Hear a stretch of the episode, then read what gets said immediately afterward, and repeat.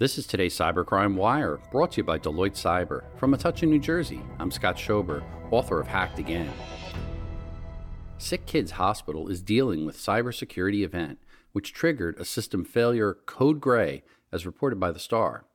The Hospital for Sick Children, Sick Kids, is currently responding to a cybersecurity incident affecting several network systems and has called a code gray or system failure. The code went into effect at 9:30 p.m. on Sunday, December 18th, and is ongoing. A release from the hospital read. The cybersecurity incident affected the network systems, but they stated that patients will continue to be treated. The safety and well being of our patients and their families is our top priority. All patient care is continuing, and there is currently no evidence that personal information or personal health information has been impacted.